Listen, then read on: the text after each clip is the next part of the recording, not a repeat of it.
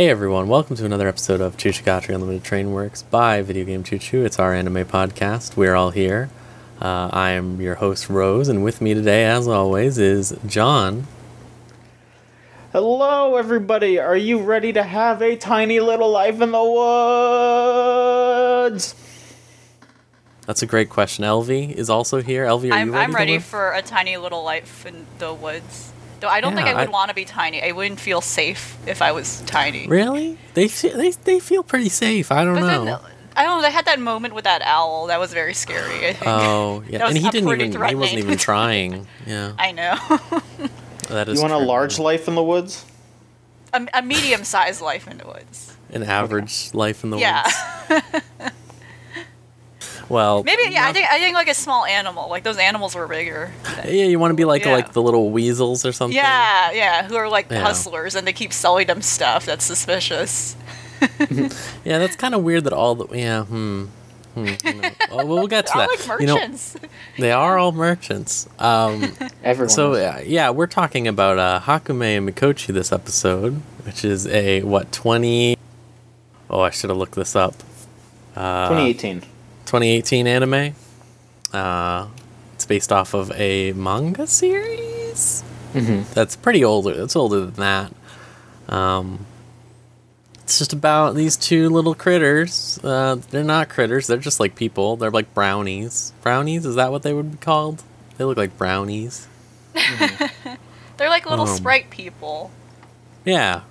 like like Um, bar like borrower, borrowers people yeah i, I They forgot what they out. called them in the borrowers so They don't I- think they call them in. Oh, They're in the just- borrower. I don't know. Yeah. yeah yeah did they call them anything in like Arrietty? like I, I I don't know anyway they're like they were sprite just people. called like little folk or something. I don't Yeah, know. They're just, yeah, yeah, they're just brownies. They're sprites. um, they just hang out. Uh, yeah, they go in the woods and they just fucking hang out. I don't know what else we can really say about that. so much They drink a lot. I was surprised by that. It i was seems so like surprised by that every character in the show might be an Is an alcoholic, which is a little worrying. Yeah. and, it- and they're tiny too isn't that bad if you have like a small body that's You'd very think bad so. Well, it's proportional, right? They have the they they, they show them brewing it multiple times throughout the Uh-huh. series, like fermenting stuff and doing stuff like that. So I think you know it's it's it's, to their proportional to their size Yeah. okay yeah But you know what? That's something just to get out ahead of everything. There's something that was like confusing to me was that the food had such varying sizes that I didn't know what was going on. So like watermelons were massive, which I really liked. Right. Oh, the Um, coffee but, like, beans like was clever too. The coffee beans one too, and like that's, rice one brew. grains. Yeah. and stuff like that. But then sometimes they just had little carrots. and Very like tiny carrots, little yeah. potatoes and stuff. You know what I'm talking about? Like they Yeah. were just like I want to know what the truth is. How do you grow on that small? Like wh- who is growing the large water? There's a lot that I was They're stealing wondering. from like a giant human's farm. I think. You know, I wouldn't. I was so scared the entire time that there was just going to be like humans at some point. Oh doing yeah, like uh, like a th- like an evil farmer's that's just an asshole. Like with, All what's his name? farmers are evil. Yeah, that's What's- what I learned from anime. What's his name? And um, I I love the Peter Rabbit books of. Like fucking farmer uh, Gregor McGregor. What was his name? Fucking Yeah, it was man. McGregor, I believe. Yeah, just wants to skin this this rabbit for no reason. Like, what is he gonna do with it? Like, why is he why is he twisted? But no, there was really no real threat besides the owl I mentioned, and even then, it turned out to be like a false flag in a way. Yeah. Yeah, it's a, pra- a pretty tranquil life. But again, I would stick. I would stick Well, with my well- opinion. I do not want to be that small because of just that impending threat. every- Yeah, I mean, they almost drowned at the bottom of a lake at one point. That is true. so many things are um, out to get them just because they're small. Yeah, it's, a It's true, but most of the things they run into are small, or at least sentient. Mm-hmm. I would say is the big thing. Um, Yeah, it's Very a little con- back and forth about what is supposed to be sentient and what isn't. Yeah. Like, a lot of the bugs and like critters are, but then like there's the owl that can't talk. There's the like big ass bird that can't talk, and then it's like oh, there were well, some bugs that were like slow too, like that they were just like said like one or two words or something like that, and like it seemed like yeah. they weren't all together there. I didn't know what the truth was. It's a conflicting world. um, But it is a world that they teach you a lot about. I really like. I think my favorite thing about the series was uh, in the credits whenever they would have the little factoids about something Yeah. in the Yeah. top left corner where they just explain little- like a little, little thing. I love that. Yeah. Yeah. Um, but yeah, uh, what, well, you know, Elvie, how about you start this time? I usually go with John. What do you think overall of? Uh, Oh, I. Hakumei. It's, it was a really precious series. I was like losing it. I was like, oh my Yeah. gosh! Every time, everything just, every time something new happened, I was like, I was just literally like audibly gasping. It's like, wow! And then, like, there, it's, it's it's it's extremely creative. Like the thing I mentioned about the coffee beans, and you know, like there's this weird inconsistency about like what's the proper scale of things, but some of the things they just do is really clever because uh, you know just to mention specifically what i'm talking about like you know they have a moment where they're really going in about coffee like you know like every you know this is a covert food cooking show you know too i didn't expect that you know i literally thought it was just gonna be like a oh yeah, slight, it was like you know the alcohol but specifically I- alcohol most part uh I would say it's like handicrafts in general. Like there's a lot of Yeah. like sewing and like Yeah, you're uh, right, wine yeah. brewing, Yeah. haircuts, stuff like that. yeah. haircuts yeah and um but you know there's a thing too you know where they show the whole like grinding process and they're talking about you know like oh yeah like the, the best way to brewing coffee and like you know just like it's, it's such a like oh i don't drink coffee but when coffee lovers talk like that they li- literally do talk like that. Yeah. like it's insane. I don't know what's wrong with them. They just talk like that. I don't understand you all. I don't drink coffee. I don't- but to be fair i'm a tea person and I, I can probably sound that way if i'm talking about tea right? Um, but but you know because they're tiny people they don't the a single coffee bean in proportion to like our reality that's just enough for them to do like maybe one or two like brews. That's like a good serving to serve to multiple people. And th- to me stuff like that was really good. I really love the sentient animals. Like it's very cute again how most of them are to scale yet they're just like peacefully like mingling with all these little folk. Yeah. and um yeah, and as we mentioned, it's weird how like a lot of them are just like s- s- scummy, uh, scummy merchants for some reason. But anyway, for them, um, but I love how they kind of just kept to them being like all these very colorful personalities that I think fit with sort of the species they were rep- the sort of species they were representing and all. Um, I think the one that stood out to me was especially the, the, the beetle girl. She's a beetle, right? If, if I'm not correct. Um, Yeah. and you know, and she was very obsessed about the idea of like living a city life, and she didn't quite get that moving in this like area that our two main characters live in, and she just and it was just a very touching like uh whole uh, episode where it almost kind of got dark. It got I got very scared for her. I was like, what happened? Or was she getting depressed? Like when they, they they basically checked in on her at some point, and she got stuck like til- like like turned over like a beetle would and like she can't like flip back over it was very worrying and she almost died. She I was like died! joking around. I was like, "Oh man, are they gonna walk in and this beetle's gonna be dead?" And then it was straight up almost dead. I was like, it was also fuck?" like a strange um I think it was a very obviously intentional composition too because when she was flipped over there was like a, a, a what looks like a wine glass next to her. I was like oh my gosh was Yeah. she depressed? I was like oh no. And they resolved it by being like oh yeah we're gonna like make your furniture shorter so this doesn't happen to you again. It was just very cute. I she, she was a wonderful character.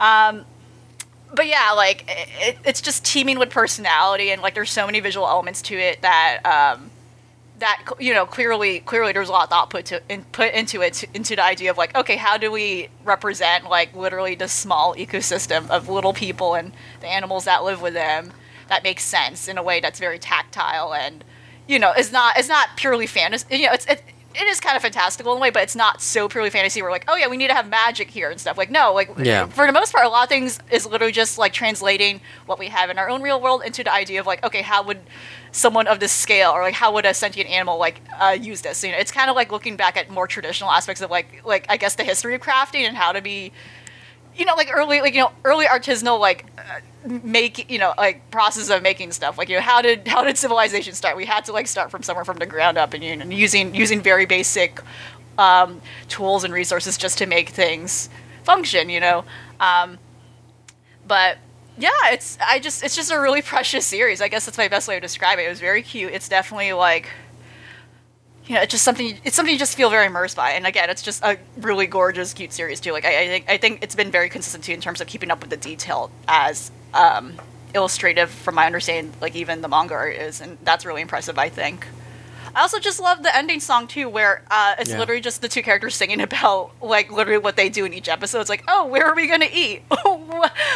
what should we eat with this thing? What is the sauce we're gonna put on this like omelet? You know, it's just like very banal. Yeah. But it's it's it's it's it's so in character. But yeah, I just love it. It's a very wholesome sweet series, and and again, it's like a very slow pacing. It's not something to expect that. Oh yeah, there's like a plot there isn't really like we, we kind of have like multiple subplots well not subplots but multiple like different scenarios of things that don't really have quite an order though like there is a chronology because one of the characters like cuts her hair and that kind of is just like a thing but um, for the most part it's it's just like these neat little tiny short stories put together of like what a glimpse of this tiny world is like so it's, it's a very very cute series Yeah, one part that I really liked was when they were skinning blueberries like potatoes or whatever, and to use for dye and stuff like that. Yeah. it was cute. Uh, John, what did you think of the little life in the forest? So, I feel like my my opinion might be a little controversial here. I did not dislike it, but I felt like the whole time I was just okay. I gotta think about it. I don't think my my opinion's controversial per se. I'm just like, I have nothing to say about it. I it it just it was nice. It was cute. Everything you're saying is right, but also I was just like, man, I have nothing to say about this on the podcast. I just don't like. It was good, but like, what what can I say? It was just a tiny little life in the woods. They they just hung out. Yeah. They ate they ate food. They there was like a little bit of world building, but nothing really happened. It just exists, you know. And They that's went not really. fishing. A, Did you see that? they went fishing. Yeah, yeah they rode a on train. Yeah.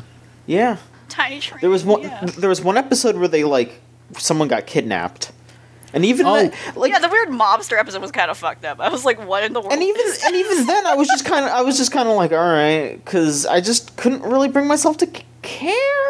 I don't know Wha- if that's the wait. right word. It's like They, at one episode, their house blew up. That that, happened up. too, but That then they was also really fixed. But then they like fixed that immediately, which was something. with but then this cool- also, this- with the cool skeleton necromancer person. yeah, like the, I think that's kind of my thing, and maybe that's why I'm like, okay. Other than the mob episode, which I mean they did eventually figure out, but whatever. Like, I kind of feel like every single problem in the show was solved like immediately. Like as soon as something bad happened, it was just like, all right, whatever, everything's fine, everything's fixed, and it's like, I know that that's not the kind of show it is, but again, it's just like. I don't know what to talk about because it was just like, yeah, their house blew up, but then the lady with the cool skeleton, uh, like puppets, fixed it immediately, and then also kind of made them like landlords immediately without their Yeah. permission. Like, obviously, they're not like charging people any money, but like, all of a sudden, they just had a big group of like bugs and shit to take care of. I would have been pissed. I would have been like, look, I like, I, you know, talk to me about this it's it's I don't know. I did not really feel anything too deeply about this show. It kind of just washed over me and it wasn't bad. It was definitely not bad and I know I know why you all like it. But I don't know. It was just it, it just exists to me. It dared to dream of an idyllic society where nothing like truly bad can happen and people help out each other, and for that I respect it. I, yeah, I respect that. Um, and I, ca- I get what you mean. It's that it's like we always say that slice of life meme where it's like, bro, what happens in the next episode? Nothing. Like that's this show for sure. That's still the show. Yeah, yeah, that's Yeah, that that is that is this show more than almost any other show. But um, I, I still think like I agree with all of what Elvie said. That I feel like uh, I usually don't like a lot of uh, slice of life stuff. Um, but I when it has like such like artistic like effort put into it like this one, uh, I really really appreciate that. Yeah. It was also a very colorful show, Yeah, it's a very pretty show. but not in like the way that like it's like um, like it's like uh, it's very earthy colors. It's nice. I don't know. yeah. Like usually when I say something colorful, I'm thinking like vibrant, like uh, Persona Five or something like that, like uh, you know, flashy. But no, it's just like nice. It was like Ghibli esque, but in a way that was like I feel like the a lot of Ghibli movies don't approach like complex emotional. I don't know how to word this. How do I word this? Um, characters in Ghibli movies are often very like they're they can be mean, but they're usually like either like sorrowful or just like ridiculously mean or something like that. Whereas this is just like people are passively assholes sometimes, but then it's just like, oh, come on. I don't know how to describe it. It's like it's like a more realistic tone, I feel like, instead of like a stuff like that. Like I don't know. I, I think I know what you mean. Like it's in in in Ghibli movies, it's kind of like even though they are kind of, I think in a way, a lot of them do subvert what we're typically used in stories. We they still have very clear cut um, what we know as antagonists, or at least characters Yeah. who who characters who characters who may not be antagonists per se, but it's clear that oh, this is a character maybe we we would not necessarily be fully on board with. Like they're a little grayer. Whereas this one is very much about everyone here can be an asshole, I guess. Yeah. But but in such a way where um, there's um, I, I feel like those misunderstandings are common amongst like yeah just a, a normal population of people. We're like yeah, stuff like Yeah. that's bound to happen with with a whole like network of people, and you know. I think a lot about that, that, like that weasel character, for instance. Like, Yeah. char- I love that fucking weasel. He's great. I like when he gets like a yakuza coat. yeah, also and it's like, oh, okay. There's like, yeah, there's like a little development there too with the weasel. So you know, th- th- it's like nothing really happens, but there's like a little, there's, there's some little things that do happen. Yeah.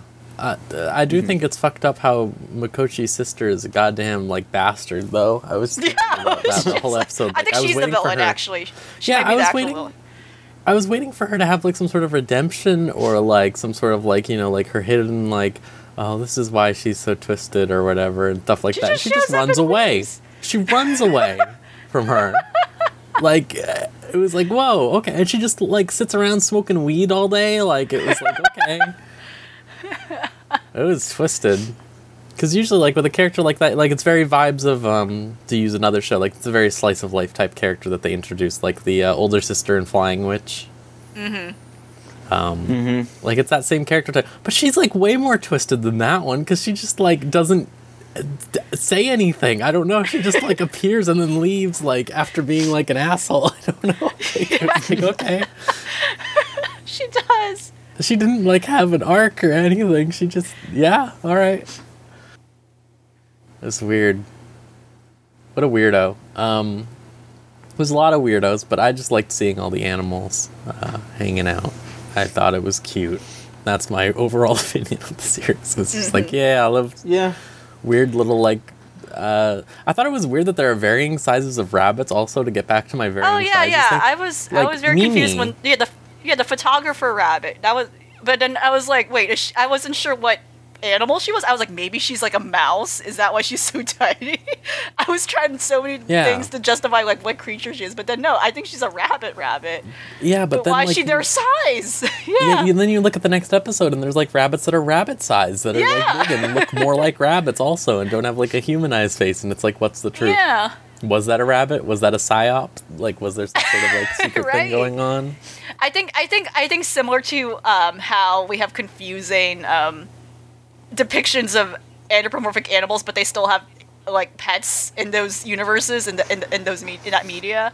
This might be a similar case where we have animal Yeah. animals, but then there's a separate, for some reason, evolutionary line of animals that are humanoid, like the tiny sprite people we have here. Oh, man. So maybe that's that's what's going on. But I'm like, It's the Goofy I'm and Pluto overthinking it, maybe. scenario.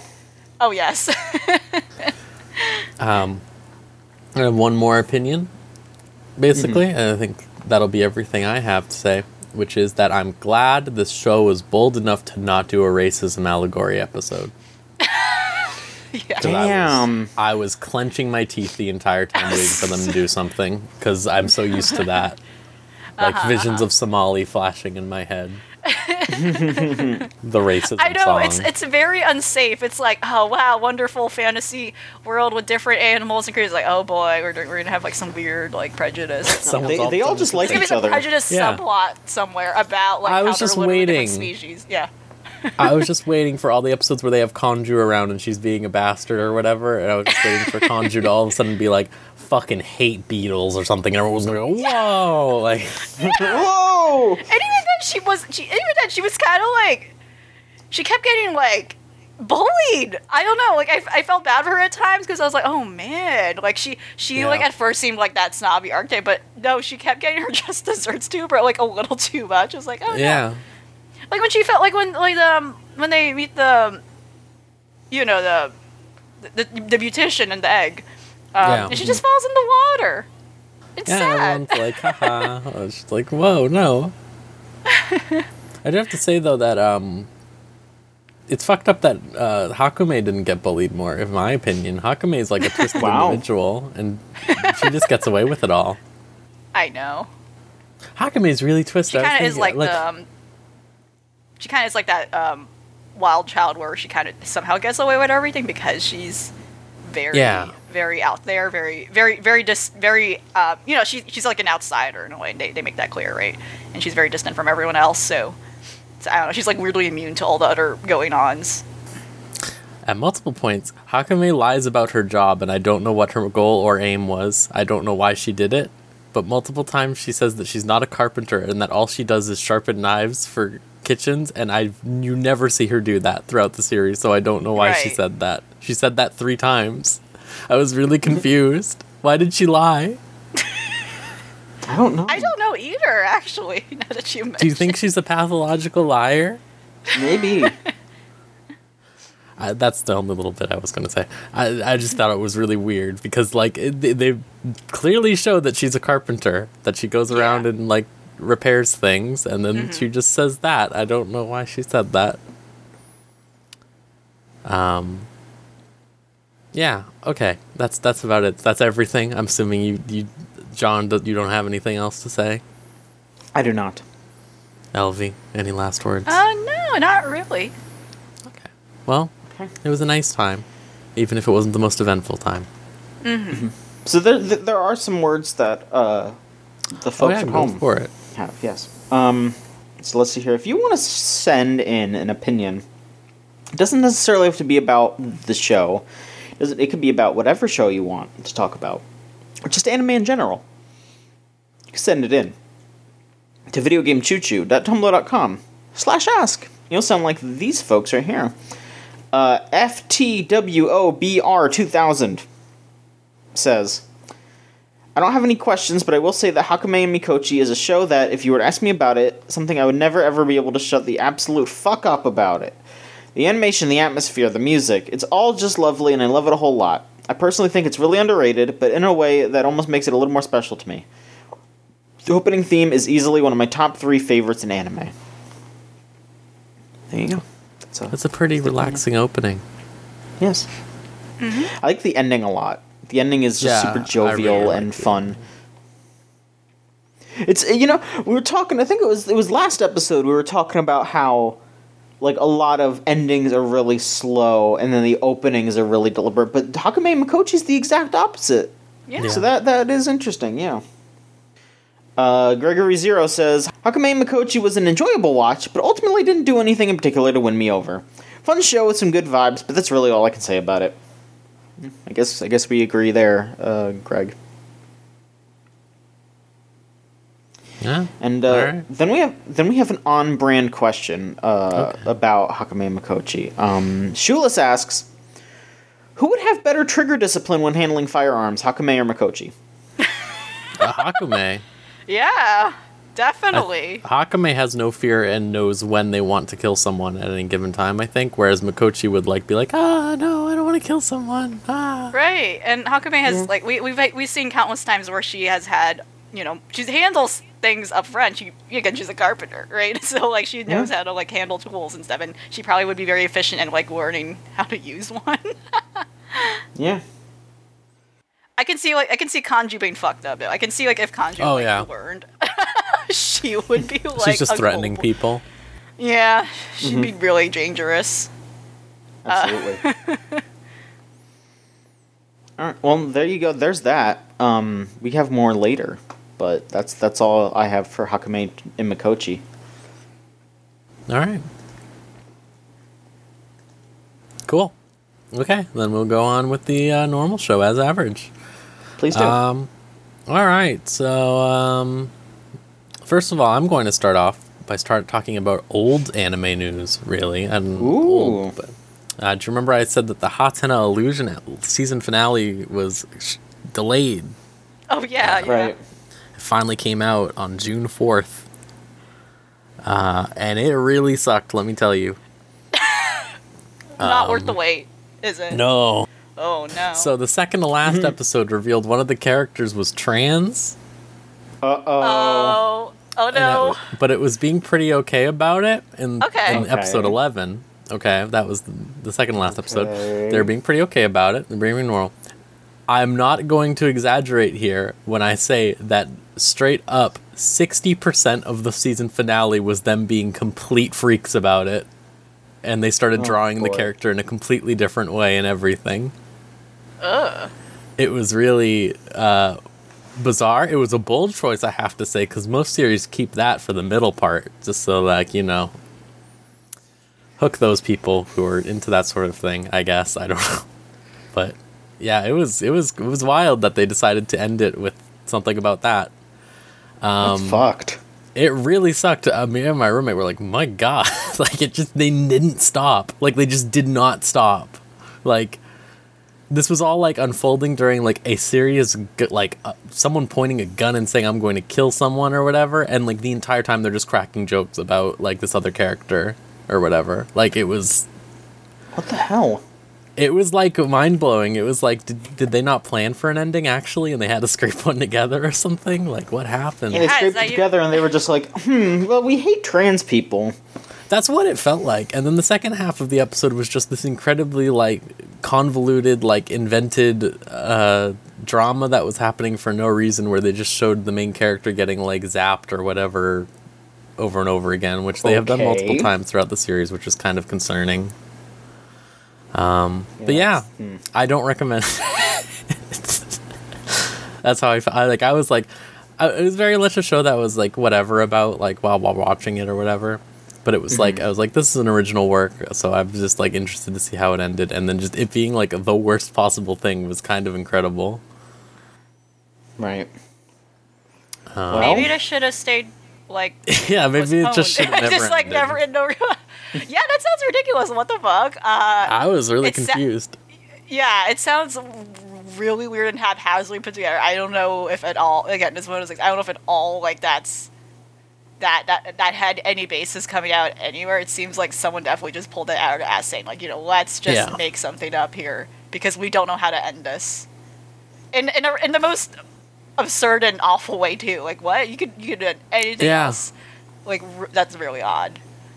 It was really weird. Because I feel like most shows that even uh, have, like, it felt. How do I? So this is again, like I said, original work. So brand new story, like stuff like that, like all made this year, basically. Uh-huh. And like the way that they were doing handling that stuff felt like an anime from like the mid, like 2010s or whatever, like the early 2010s or whatever, Right. like Persona 4 style stuff. That's what it felt like. like I was just like, but I was just like, what? Yeah, topical. That's true. yeah, they, they knew it was coming back, so they wanted to get people back into the atmosphere Yeah. to deal with Atlus. No, it was just really weird. I was really like, just like, like, I- I guess it's just like if you're making an original work, I don't know why you would like fall back onto something like that for your finale, like your ending. You're ending your original story that you got made into an anime, and like you're just like, yeah, let's do that. It was weird. Whatever. Mm. Yeah. Oh well. uh, yeah, I just wanted to cover that since that was like old time stuff. Mm-hmm. Um, but actually, to um, I don't know. Let's go to more newer stuff when we talk about that. What do you think about Tower of God Elvie? Going on. I'm caught up on it, so I'm with you. It's there. not. It's still going on, but I'm just. I. I. You know, like now, like up to date. It's. It's very. You know, like our your own issue with it. You brought up like this. You're like you can tell this is a web comic. Yeah. it has this huge problem where I think each episode literally is like a complete chapter in a way, and um, a problem with that is I think this is one of those things where the pacing is too fast, where we have so many characters too, where I think like especially if one doesn't, you know, like this is really hard to digest a lot of information. So you know, not spoiling anything, you know, like a specific character, but a, speci- a, a particular character died in like a recent episode, and it's like this big deal, and you're like, wait, I don't even, you know, like you're like, why is this character important? Why are people making this a big deal? but it's like they, they, they barely appeared in like prior. Well, they have appeared in prior episodes, but they were not like made out to be the significant thing, or they were not like there wasn't a lot of emphasis about like why they might be significant later on, and you know just died, and now everyone's upset or like it's it's made out to be just a big deal. So um, it's kind of suffering this opposite problem where some anime adapting from like a long series, yeah, and, and just the word you know, Tower of God actually is on hiatus right now. The the, the webcomic's on hiatus right now because Oh, we're really? just taking a break from it. Yeah, so actually, so actually, if this anime is like gonna keep going, it would it will inevitably catch up at some point. Um, but it has the opposite problem, I think, where like some series like stretch out way too long waiting for the manga material. This one's kind of like going too fast, I think, and it, I think it needs to str- stretch out the pacing a little bit more because it's introducing so many concepts. And if not, like every every episode, we have like three characters or two characters unveiling their tragic backstory. That's literally what that's literally what's happening. They're like, this is why I have to climb the tower, you know, and like like that's literally what's happening. Um, and it's just it, it, I can see it's it's kind of overwhelming, you know. It's like I there's so much information that like one has to like and as is, there's even more characters they have to introduce later on. This series has like a lot of characters, so I, I, I think they need to do a much better job of just spacing things out in some way, because it is like just. I, I, I think one of the biggest things they need to like um, that I think they failed to do is like proper exposition of like how the world is structured outside of the tower. Because you know we kind of jumped in with Bam, you know, who's kind of like our main character. Um, you know, we're just kind of following along. Like it's it's kind of very in media res. We don't we you know we kind of jump in. We're like we don't know why he's he's he's he needs to do this complete this basically a, a competition. Um, and we you know it's kind of revealed later on slowly about like what kind of what kind of person he is and like his reasons, but they don't really explain like yeah the, how the world functions outside of this like arena situation, you know. so when we're like unpacking all these characters, you know, like one character's like I'm a princess, and another character's like, oh yeah, I'm also I'm like this commoner, you know, like it doesn't it doesn't it's just it, it just feels kind of random, and we're kind of like piling on layers and layers of like all this like world building at once. When I think that that should have been done in the beginning instead, or at least in you know more paced out bits and pieces because we don't have that context to as to why like oh yeah like we have like this interesting like eccentric away, array and diverse like types of characters here like we have different species that are like not even human that are like competing for you know on, on the tower god um so i think that's kind of like its main problem Yeah, I agree with you. Um, yeah, I, I don't know what to say other than my original case. I, I know you you were saying before. I think it was you that was telling me that like people like the arcs that are after this or whatever that aren't going to get animated right away. Yeah yeah yeah Yeah, so Yeah. But yeah, we literally had a whole thing where like we had, you know, in in the first episode we introduced like these two characters and they have yet to reappear, yet they're like on Yeah. the image. yeah, Which is another she's another princess character and like the short one. Um so it's like okay. Um yeah, it's it's it's it's it, it does need to be spaced out. It's like but it's this is interesting. Again, I can't really I cite another example of I- I would say maybe a webcomic that at least that I can think of. I don't think so. Like, you know, I can't really cite another example of a webcomic turned into like a long form series like this. Um, at least not in my head. There probably is, but I just I can't Um, think of it right now. Maybe it's Control one I Alt never. Delete. Oh, really? Yeah. Okay. Yeah, Oh god. I'm sorry. Did you not know about Oh, the Control. Alt Delete show? It's really bad. I I okay. Now I'm slowly remembering that. Oh jeez.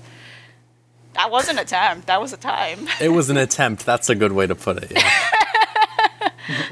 That was before. I think that was even before like the, the, uh, upsetting like attempt at like uh doing serious arcs or like some you know. Uh, anyway, I I, mm, I I'm just. I'm just reminded now that comic's still running too. I yeah, it sure is. somehow like like who is reading that? Who's the readership? Well, the I guess I guess that gamers. person. You're right, the gamer. I mean, I mean, I mean, good for that person if they feel like very confident still of like, you know, like, oh yeah, this is my project. I'm going to commit to it and keep I would going, not even say though good no one's for that person it. ever. I, yeah, I don't know. I think I think they can spend their time doing something else, but if that's what makes them yeah, that's a way that I could I- word that. But no, um, Tower God's like a very interesting experiment, I guess, in doing something like this. So I, I, yeah, I again, like it's something that's still, you know, it's something I, I don't have, I think, a strong opinion about, but neither a bad opinion about.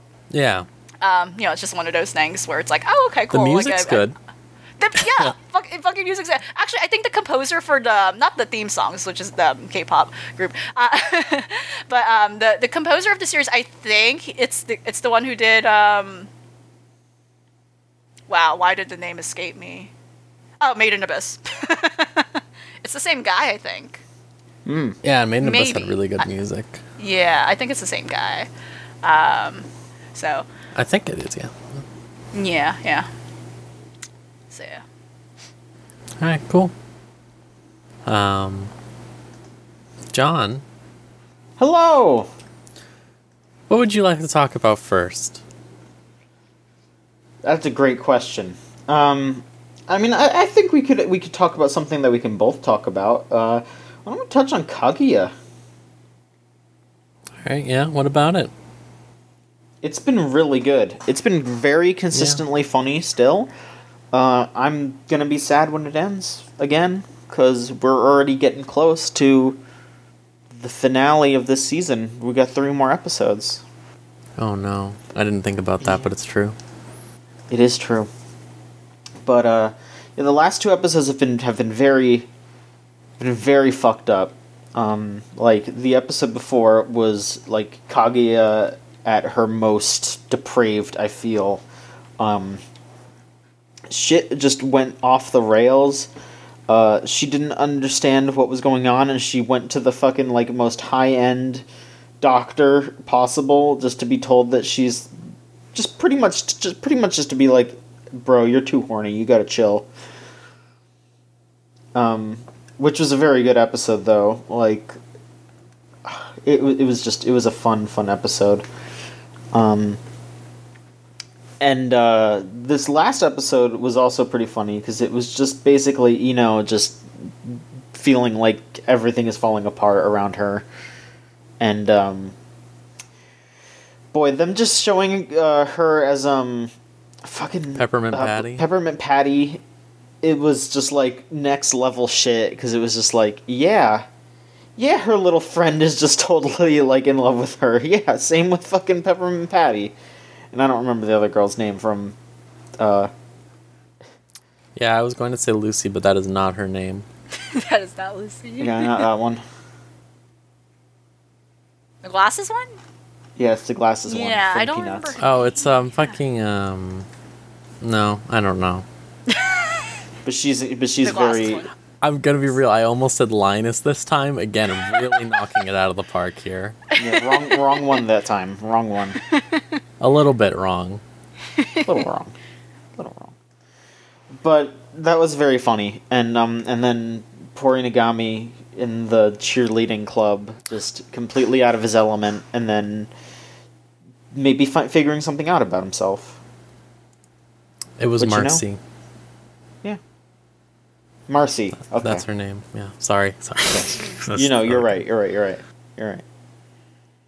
But overall, it's been very funny, very laugh out loud, hilarious. Still, um, and uh, yeah, it's it's setting up some wild shit. Like I want I want to see how all this Iino stuff boils over. She is just this tortured girl who every time she opens the door to that room, some shit is going down. Yeah, she's getting a new like horrible experience every single time. She's supposed to be like an auditor, right? That's what she's supposed to do. She's just like in charge of the finances, I guess. Well, no, because Ishigami's in charge of the finances. She's just supposed to be part of an audit that they're doing, I think. I'm not sure. But she just seems to cry all the time instead. Yeah, her her job is to be very upset and think that everyone is depraved, which I mean Well, she's no. right. Only Kaguya is depraved now in her mind.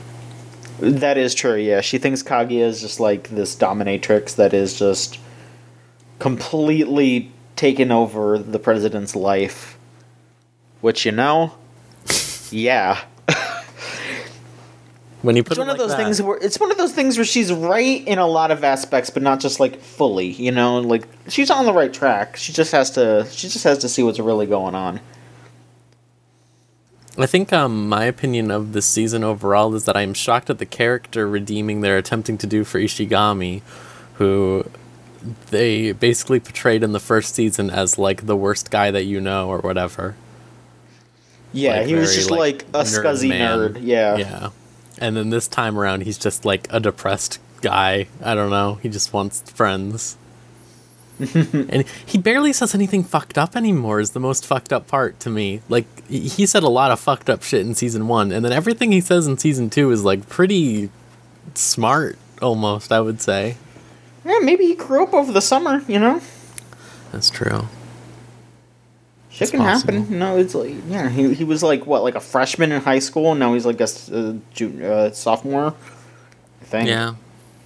Yeah. I, I liked his whole bit about joining the cheer squad where he said he thought he could join the cheer squad to become a normie, but then he realized that his logic was flawed because only normies are in the cheer squad or whatever. It was very That's what he good. It was yeah. very good.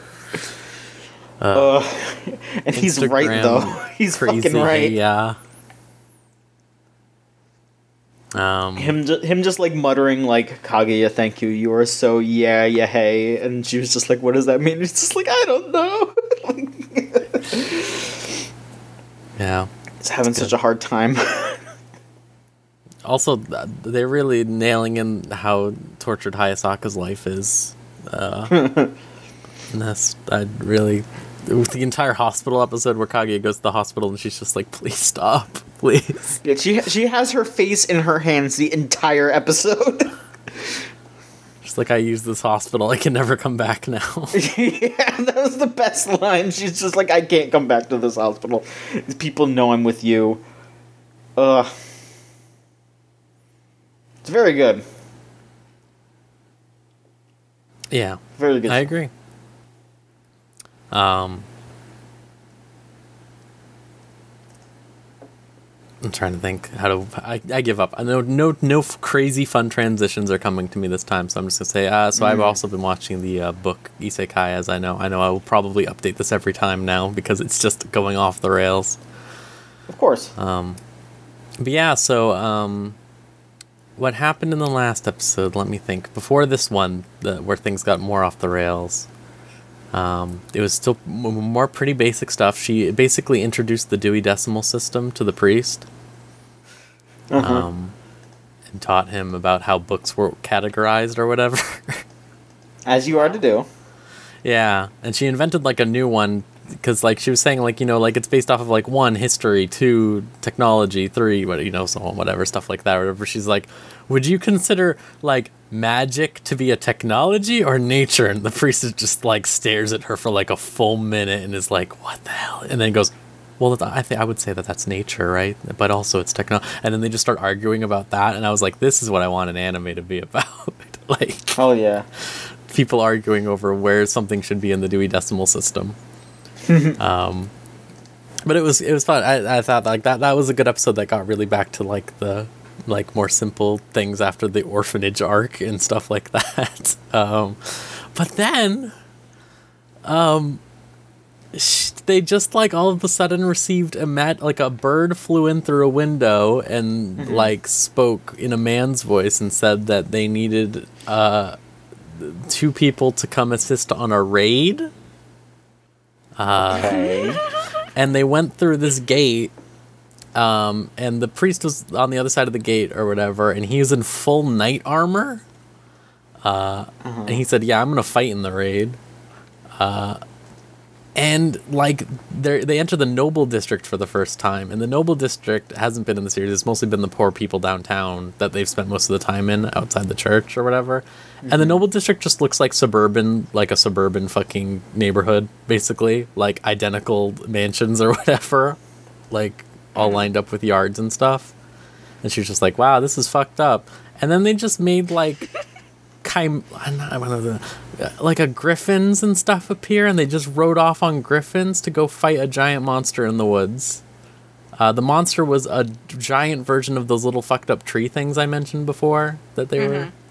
Yeah, but it was like big, like it was really big, and she did like a magic prayer on all of them, and the entire time she's just like, "What the fuck's going on? This sucks. This is like every fantasy trope ever. I don't want any part of this." Um, and like then the knights that are like they go, "Okay, we're gonna go fight the tree now. You two knights stay here and protect her or whatever." Uh, And then the two knights are like, Heh, "We're going to kill you." Yeah. and the episode ended. and I was like, Girl. what? She's seven. I want her to reiterate. She is seven years old. She is the head of an orphanage. She invented the Dewey Decimal System. She invented pizza. She invented pancakes. She invented all this stupid bullshit. She is seven years old. I mean, I feel like if I was transported into some other like universe or whatever, I would try really hard to like invent pizza and pancakes as soon as I could. But the Dewey Decimal System, that's a little lower on my list. Well, like it came up, okay? So like it's not like she she had a good reason to, which was that um the head priest who or not the yeah, wait. Yeah, no, the high priest. I'm sorry. This is the thing I hate about this show is that there's the head priest and the high priest and they're completely different. The head priest is her friend, the blue the blue hair man. And the high priest is the old man that she force choked at the end of season 1. Right. That's a great identity force joke. This one. So That's a, but that's a great. That's a kind of a great point to also like. I guess um, swerve into where like it's it's interesting she retains all this knowledge yeah. from her past life eh, like you know eh, like so far because you know like n- you know not to segue right away but like in villainous this our, our, our main character is stupid like oh, Katarina's she's so really stupid, yeah. Yeah but Well, I don't think she nerd. necess- yeah That's yeah. the thing. yeah, yeah. Yeah, she's like a geek in a way, but not not academically smart, I would say. So it's interesting how, in comparison, though, like, despite being in, because also like, there's a whole thing where she she she gets physically sick, you know, and, like at least Yeah. for a bit. I don't know if that's still an issue, but the, Uh, the I mean, yeah. yeah, yeah. But like, you know, it was it's clear that she still inherited the physical setbacks of being in a child's body. So it's interesting that didn't apply to the fact that her brain capacity is still like like a fully fully grown adult brain and like also like oh yeah like i guess she was prodigal where she's able to retain what the Dewey does. Well oh yeah she's a library she was a librarian i forgot about that. Um but that's just interesting like uh she's just able to retain all that knowledge despite all you know despite being warped into this world and no consequence of that being an issue you know? Um where she would lose that knowledge or like has issues remembering things Yeah, no, I think like it's very apparent that she was like a huge academic nerd or whatever. Which is why she's really bad at dealing with people, I think, for the most part, and is only able to get like everyone's constantly like, "What the fuck's wrong with you?" Like all the time with her, like, like, uh, it's like she's really bad at um. I said this before in a previous episode, but like the the the the head priest is constantly trying to get her to be more like noble, like so that no one gets in trouble, basically, so that like society isn't destroyed or whatever. Um, Right. And he doesn't get in trouble and she just cannot do it. She just refuses. Like she's constantly just doing stupid things. Like the entire time she's riding on the griffins or whatever with them over there she's like holy shit wow this is crazy wow like going like a seven year old crazy or whatever and he's like please stop. You're embarrassing me in front of the knights. And it's like but it's just like also it's a, it's very much a thing where like this show has approached the um you know the the nature of like you know seven year olds used to do have to do so much shit in medieval times for no reason and there was like a ridiculous amount of like responsibility put upon them when they are just children. But also there's this other aspect of the show where it's like most of the poor people know like yes they are children though. Um they're they're children. And i think like that's still something i appreciate is the the divide in the thinking between rich people and poor people in this show for sure where it's mm-hmm. like uh-huh. like we said last time where it's like yeah history is very based off of what rich people did for the most part. Um mm-hmm. and it's just like yeah like i don't know why like more people aren't like man but she's seven okay? Like she is seven years old at one point like uh, she, so yeah she has those illnesses and at one point like the head priest was like i have to punish you. I'm sorry. I'm putting you in like the detention cell for a day or whatever. And he came in the next day and she's like dead on the floor. And like she had to recover for like a week. Like she was just Oh, unconscious for like a week. And it was just Oh. like he was like i fucked up. And everyone's like she's like a she's like a terminally ill seven year old dude. What are you doing? Like and he was like i should have thought about this. I'm so sorry. That's uh, again like yeah like the, the fact like i think like early on in that show they broached the, the thing of like yeah seven year olds get like married off when they're seven to rich people. Like it sucks. It's gross or whatever. But like the rich people are like this is normal. And then like when they say it to the her merchant dad basically her merchant they like are trying to imply like the merchant dad is like married to her or whatever or in love with her and he's just like that is so gross. What is wrong with you people? This is like my daughter. What the hell? Like she's seven years old and they're all like what? Why is that weird? She's like ugh. But it's it's nice that they have that dichotomy that realistic dichotomy Yeah. that's it's just a good show about world building. I, this thing is just like it's going ridiculous now, but it's still like they're not going like too too ridiculous. Like this is probably the most ridiculous it's gone, and they're still not like, you know, it's still not unhinged. Like it's all stuff like, of course she wouldn't know about the knights. They only like protect the rich people that she never sees. Like, yeah, it's it's cool. Mm-hmm. I like it. I like pretty much every character on that show except for the head high priest who got George choked. The one she force choked. Okay. Hold on, Like who, fireworks. who deserved it? It seems so. oh yeah, he really deserved it. He was a real. He said he was going to execute her family. So Holy shit. Okay. You know, there's a stake. Yeah. yeah. Um, yeah. The, for the most part, it shocked me on that show that he's just let her like live at the like he's like tried to like fuck her up like or whatever by like he sends like his little um he sent like a the reason she invented the decimal system this is what i was initially getting started on was that uh, she sent someone to just like destroy the library basically. Um Okay. yeah so she had to like put it all back together and she did it with the decimal system or whatever. Yeah. It was like there was a good reason for it but i liked that he was just like what the hell is the dewey decimal system and she's like oh melvin dewey invented it and he's just like Yeah, you know. who the fuck is Melvin Dewey? And she's like, wow. And I was thinking, like, he's a massive misogynist. uh, um, I know, uh, yeah, that's about it. That's all I can say about that. But yeah, that's a good time to talk about villainous LV. That's a good time because yeah, she is dumb as hell, and they really were not afraid to say it. Yeah. um. So what happens is that she, you know, like she was worried that oh shit, I probably didn't do things right, and she was paranoid again about like oh maybe I am unfortunately set to have you know the quote unquote bad ending and do my fate as this character anyway, because she gets confronted by like uh, you know like these mean girls that these recurring mean girl characters. Um, like snooty types um, who are accusing her of like, oh yeah, you're like fucking shitty. Here, uh, here's our, here's our 95 theses. like, why are she like literally they have papers? Like, I don't know what, what, like what did they just write this? I don't understand. Um, and she was worried because she realizes that oh yeah, this actually is an event that does happen in which the main character um, Maria uh, would confront her, like the the actual main character would confront her, and like that would lead to like you know her being put away or whatever, being exiled. Um, but in turn, the reverse happens, and it's technically the characters who are supposed to be her friends in the game. And because she has developed like relationships and like with everyone in the cast so, thus far, they intervene and are like, "No, she can't be evil because she's fucking stupid. She is not intelligent enough to be ca- this calculating scheming." They literally say things like that to defend her like worth. they just keep going. They just they keep just keep going, going, for like in front of her. That's fucked up. five minutes about how stupid she is. yeah, I was like, what the fuck? Um, but yeah, that happened. So, so yeah, she's conflicted about that, but nonetheless, it's made clear that um, they care about her, but they think she's stupid. Uh, so I guess that's what that is moving forward. Um, but then it gets like it get, then it gets dark. We get we get some drama. Um, so Maria, the real main character, at some point she unfortunately disappears Oh shit. and and then we you know in this series about you know, the villainous, we find the true villain who is what's his name, Dickman. I, I forgot his name already.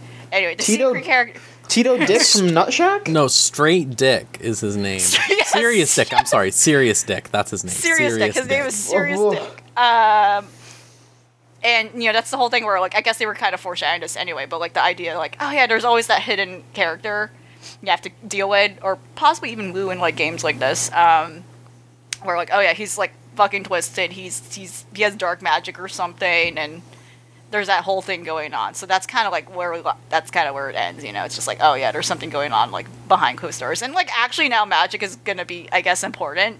You know, kind of kind of is like a secondary element to the show in which like yeah, they're going to school, they're learning magic, they're doing these tests, but until now like it, there really wasn't anything that significant in terms of like oh yeah, people are gonna fight now, which I guess is m- what might happen here. So just it's just we're, we're gonna have like a little serious episode maybe next time. Who knows? Um, but but yeah, that's that's kind of the update on villainous. Um, It's pretty good. it's pretty good. Yeah, still pretty good. Um, I feel like I was gonna. I think that it's weird. We talked about it a little before. I think it's really weird that her. Um, you'd think that like if they were going to go for the uh, thing where her friend from another life or whatever got reincarnated or whatever, Yeah. right? That they, Yeah. they ended up doing.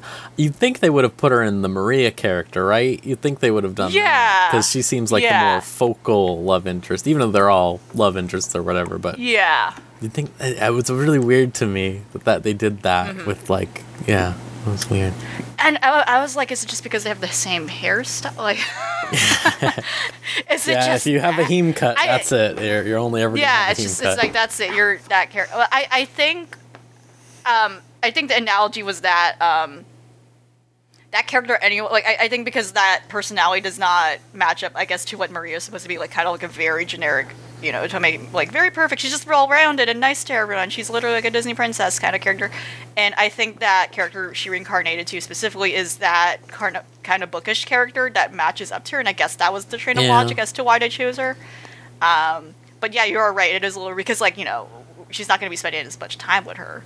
Um, so at, at least at least you know thus far. Um, so no, but you're right in that. Um, it is an interesting choice. you know what, what you should uh, do you want to just continue with uh, a similar well not really similar i don't know but uh, the sanrio boys do you want to talk about Oh my that? god! So the Uh-oh. anime is running dry, you know, until until Oh, yeah. the summer chart. And again, who knows? Who knows what? I'm looking. I, I I did check the chart. I'm like, I don't know if any like I, I I'm not sure if like any of these things will actually air in like July. Who knows? It's it's like a it's like a dense chart, but it's not clear to me yet. Like if they actually are going to keep going. I guess we'll find out when we look over it together.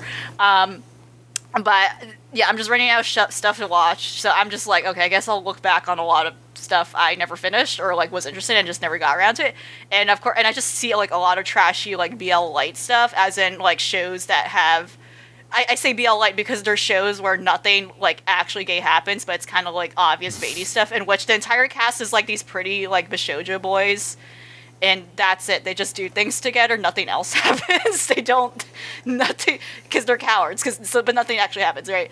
Um, so all light in a way. It's just it's just obviously like a huge tease, you know, that never really has true fulfillment at the end, right? Um, so Sanrio Boys is really weird because it's it's uh you know as the name says this was like a multimedia project that you know Sanrio you know the big big company Hello Kitty all that all that cute stuff. I love Sanrio stuff admittedly.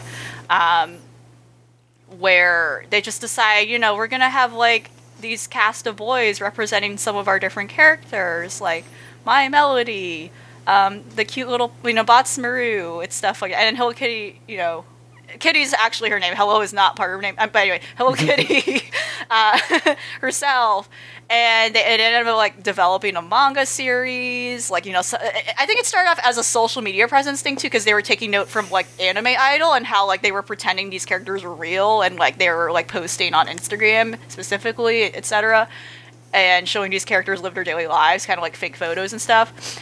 Um, and um, yeah, and then they ended up making an anime series too. But they really haven't, you know, check. I, I I did check on like you know they haven't really done anything new with this since. Like it's it's been a while. Like they haven't developed new material for this. I don't know if that means that they're just not interested on developing this more? Like, did it not do the numbers they needed for like just you know more? I don't know. I don't know. But to me, it was kind of weird to begin with because obviously, again, like as I said, this is like a sort of thing where they're attracting like, you know, like the the, the Fujoshi gaze in a way. But Sanrio has always appealed to like women. Like in, in, its, in its entirety of history like, i don't know why they needed to make this. Like I, I feel like even of all ages i think Sanrio is honestly like a generally universal like appealing thing. Like oh there's like different characters that one doesn't even expect. We're like oh yeah i, I think this character is cute. Uh, it appeals to me in such a way you know? And again like it and again stereotypically it's like towards like you know like women audiences but otherwise uh, it, it is weird that they were like yeah let's make this thing to attract the people who buy our stuff anyway. Like i don't know. But the point being um, the anime series specifically um, revolves around one guy who is very insecure um, you know like he's a high school student and um, he doesn't quite have a clear path in life and um, there, he has a whole this whole sad backstory where um, he had a really loving relationship with his grandmother, but unfortunately, you know, it was it was tied with um, this Pompompurin plushie. It's a Pompompurin is like this yellow dog that looks like a pudding. He looks like a flan. Yep. It's very cute. Yeah. so. Um, and um, you know his grandmother got it to him and like even fixed it but like he just had a bad relationship At, you know like one day he was bullied as a kid you know like other boys were making fun of him was like oh you're a boy you shouldn't play with stuff like that and it just really messed him up you know and you know eventually his grandmother passes and like he never really got closure on that. And like he's now in high school. And then you know something happens at some point where he remembers having the plushie and stuff. And you know he's learning to realize and embrace that thing because it kind of also symbolizes his love for his grandmother. And it segues into him meeting other guys who are into Sanrio stuff and how a lot of them connect with his characters because they have sense of mental value in it. And and they all have some sort of sad backstory connected like one guy like is um one guy like likes Hello Kitty because like I don't know, he met some girl like as a kid and she moved away and she was associated with Hello Kitty and it kind of just the character inspires him to do well on like the I think it's this yeah soccer team a soccer team. And yeah just stuff like that just really kind of cheesy stuff like that. But in a way it's like really cute because a lot of scenarios really do like I think do a good job about challenging masculinity in a way. It's like oh yeah there's no shame in like liking cute stuff you're allowed to like this cute stuff and if it like helps you like cope or you know inspires you in some way or is like a tool to like help motivate you like that's fine. You're allowed to like what you like. And that's pretty much like the first half of the series but then you know like again like up front this is like an advertisement and i think it becomes like a painfully like absurd advertisement the second half. You know like the first half of the series i think it's like 12 episodes. Yeah it was 12 episodes. The first half um basically focused on each different character and yeah, each of their stories about like why they're attached to a particular thing, and they end up calling themselves literally the Sanrio Boys. They're like, oh yeah, we're like a group of you know, like it's, it's really corny, but whatever. But the second half of the series becomes a blatant like advertisement because I guess they kind of run out of stuff to It do sure does, these yeah. characters. I they remember lit- it. I think now. I think literally the second half, literally six or seven episodes, they literally go to like, you know, Sanrio Land. You know, which is like the indoor. I, I, okay. Let me. Tell, I, I always want to fucking go there. Like, if I ever go to Japan, Yeah. that's definitely someplace I would want on my list because it seems so absurd and cute. Like, I'm just Uh, like, yeah, let me I tell will eat this shit up.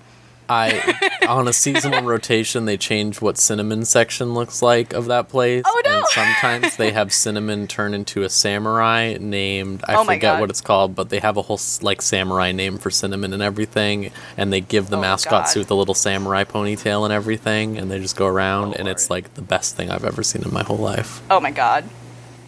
But yeah, one day.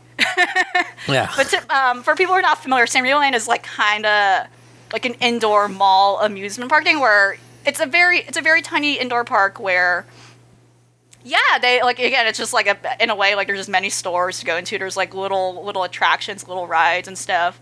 Again think of like in like indoor indoor parks like at malls around. Um, but like a big thing they have is like they literally do have like a show. They ha- they circulate on a schedule where like all the mascot characters come out and do some story. It's like insane and literally Yeah. there's just like one episode where they have a trip to it and that's it it literally was like an advertisement for Sanrio Land and after that, like it's all a blur about all you know, like all the episodes after that was all a blur to me. I literally don't remember what happens. Nothing really happens in them. They're just kind of doing stuff. It leads up to the finale where you know they again have to do a school festival thing, and they kind of make up some convoluted plot with the, our main character, you know, the, the Pompompurin guy, where all of a sudden now he's just depressed again. Yeah. And and it's like you know we kind of we, we're kind of like oh I thought he resolved his arc with his like no we're gonna to- they ended up making a new problem for him where all of a sudden he's suddenly insecure and feels insignificant amongst his group of friends and there's this whole like weird thing where he says like oh I need a shine or something like something I, I think basically you know, they could have written this better. They could have said like, oh, maybe he wants to do acting or he wants to be in the spotlight. I don't know. He kept saying like, I, I need a sparkle or something. Like that's how the subtitles subtitle. Like, he needs to sparkle. Um, so like yeah, that's how they concoct up this play. Like oh, they're gonna do a play for the school festival. So you know, this play, and like there's this whole like outstretched thing where he's just depressed because he feels insignificant, and he's like you know not expressing it well. At some point, he like just slaps someone and pushes them.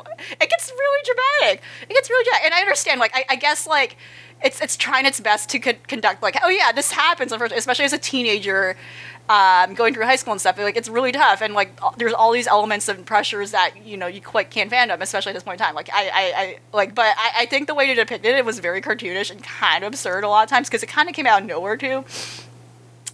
And I don't know he kind of also kind of became this like weird self-centered character too where at the end you know they, they finished the play but then it's like, oh, what else does he do after that? You know, like kind of like every character has like a specific goal they had fulfilled or like set in mind. Like you know, we have this, we you know we have one guy who's an athlete. We have another one who has like a sister who like who he takes care of and stuff, and another guy who's kind of like a you know a big like you know, academia. Like, you know, I don't know. Like, our main character kind of has like a nothing personality to begin with, where like a lot of his personality stemmed from the fact that he had like a tragic backstory with his grandmother, and in the end, like they didn't know what to do left with him because they resolved that. So they kind of just made up like a nothing problem for him.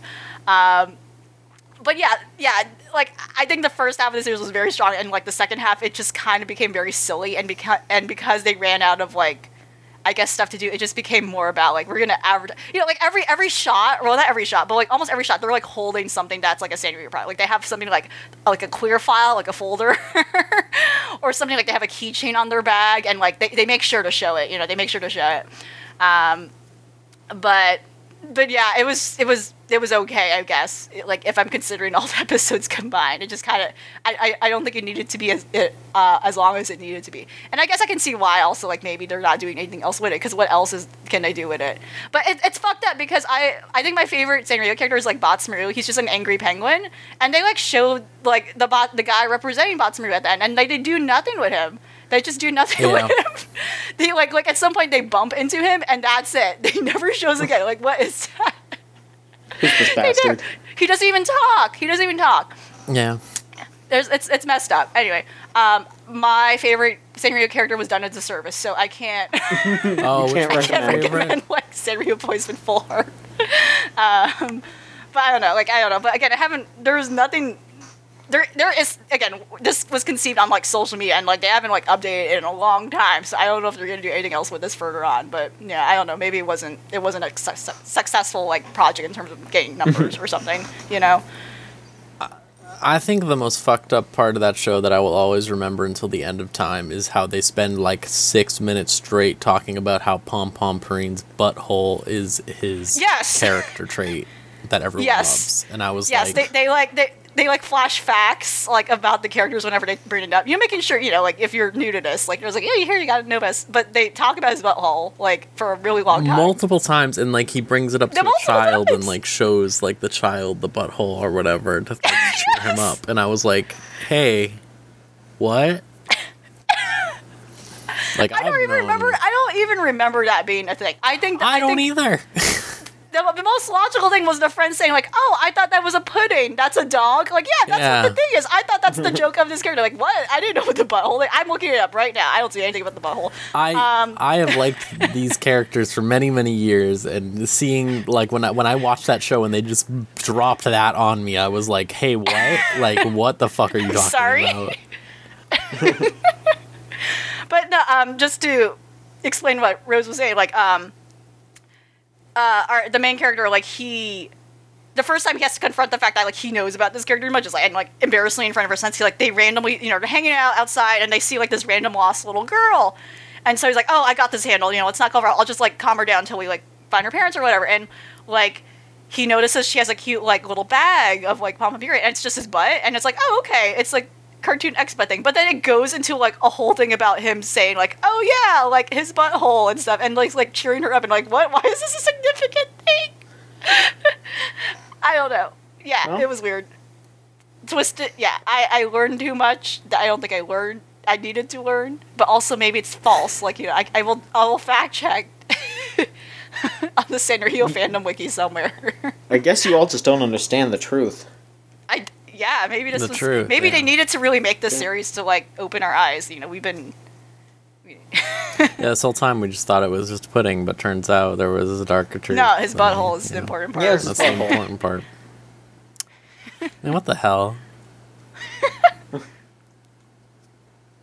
well, I, I, yeah, I'm glad someone else in the world has watched that now because for the longest time I felt like I was the only human being who had seen it. Uh, It's, yeah, it's a strange series. it's really weird. I don't know why it exists. I like I was like, oh yeah, this is why I didn't finish it. Yeah.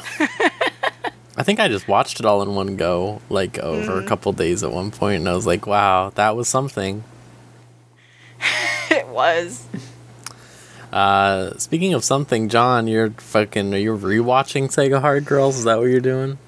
Absolutely. Um, I've only watched a couple of episodes so far, but oh my god, it's just a delight to have that on physical media, to be able to look at it, have it on my shelf, be that kind of weirdo. It's good.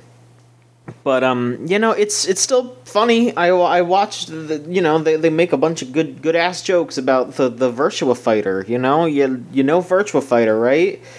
Well, it's it's it's it's a funny game, and you start to think about it. You know, you got all those weird characters, and they're always doing pu- weird punches in their animations, and it's you can't really explain it. It's just you have to have a lot of affinity for Sega, and then you watch it, and then you're like, wow, that's that's a reference. You have to love that. You If have you- to love a reference. You have to love a reference. If you don't, you're just fucked. That's my opinion.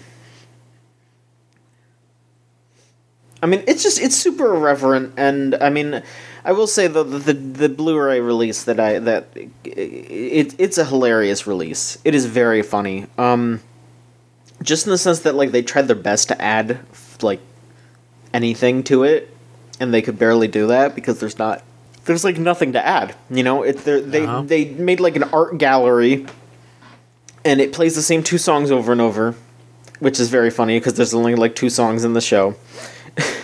Um, and it's just like all the different characters T posing and nothing else, which is very funny.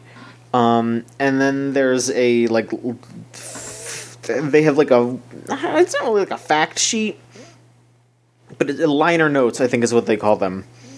Which you know i mean i guess that makes more sense for an album. Here they just explain some of the weirder jokes you know? It's like oh man no nobody in america will understand who the hell this like japanese comedian is so let's just explain who that is you know that kind of thing. Um which i'm glad that they have that because you know it, it makes it puts things in better context. And honestly i wish that you know that was something that was included in even like streaming releases. You know it would be really neat if there was some kind of like liner notes section for shows that were on crunchyroll. You know it's just like hey here's this weird reference. Here you go i, I mean that would be a lot more work but those motherfuckers could afford it they're not going to do it though. they're lazy Damn, get their ass. When they when they reference like an, an explicit like character um, or a person even maybe something do they do they really go in or do they like skirt around it like like i mean they fuck around with it i mean it depends like when they know- say like a, like Sonic, I don't know. Would they just say it like would, would, would Sonic Oh, absolutely. I mean, there's an Oh, entire episode okay. where they just team up with Sonic. Like they go into the world of the game, and they, Okay. they they experience it, and it's Okay. like the whole show is basically just like, damn, old Sega, that was fucking crazy. It's all old Mm-hmm. stuff. It's no, nothing recent, you know. Actually, no. I think there was one recent one recent game, but it was like some Sega mech arcade game that never came out over here so uh, who fucking knows but yeah there's like a there's like a jet set radio episode there's a I, I the guy from Golden Axe shows up a bunch because they just want to make fun of him for being old, like the little like dwarf guy. They just they just make fun of him for being old. Um, Did You they know, make like a they- Chrome Hounds reference? That's Sega, right? wasn't Chrome Hounds FromSoftware? I don't know if that was I thought Sega, Sega I thought it was published. Sega. Oh, I don't okay, know. Well, never mind. I thought there was No. Sega for some reason. But yeah, it's it's very explicitly old school stuff. You know, like even Sonic, it's it's like old Sonic. It's not like Sonic Adventure Sonic. Well, that's the point.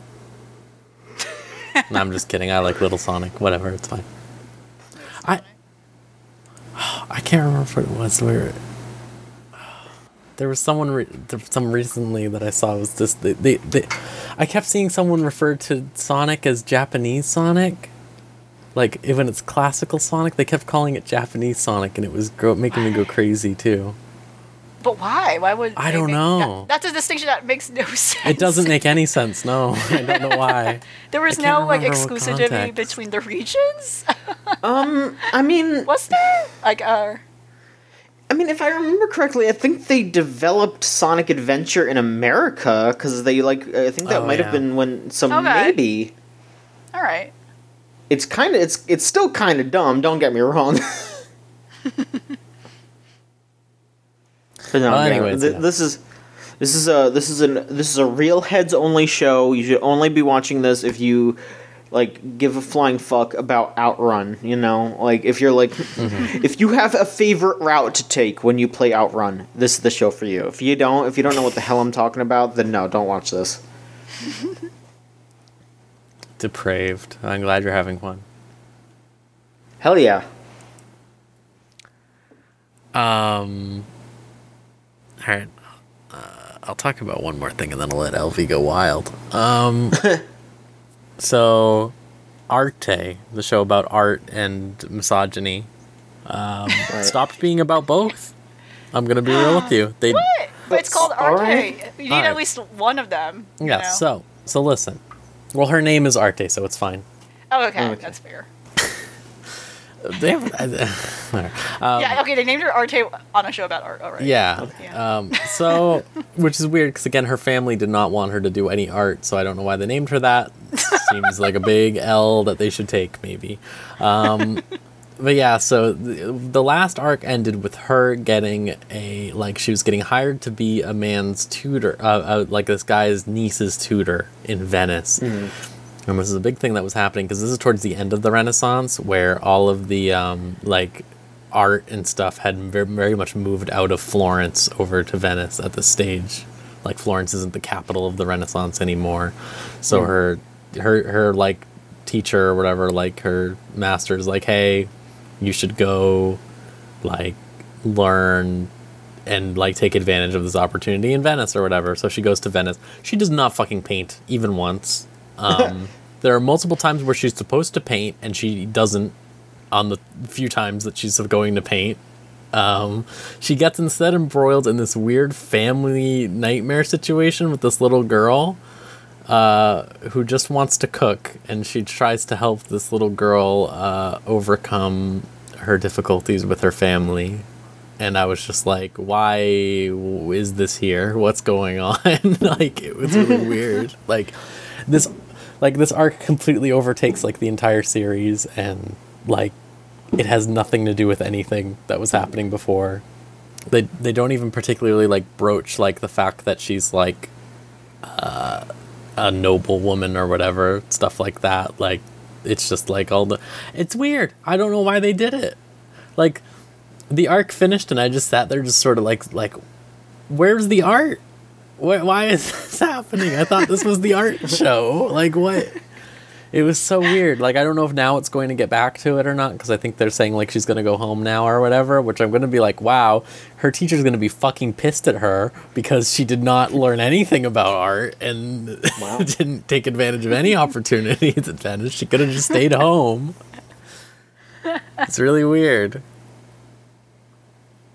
Um, but yeah, I just I it's it's a really weird show. I don't I don't know. I still think it's weird that they're doing a crossover with that and Villainess. I'm not really sure what the parallels are.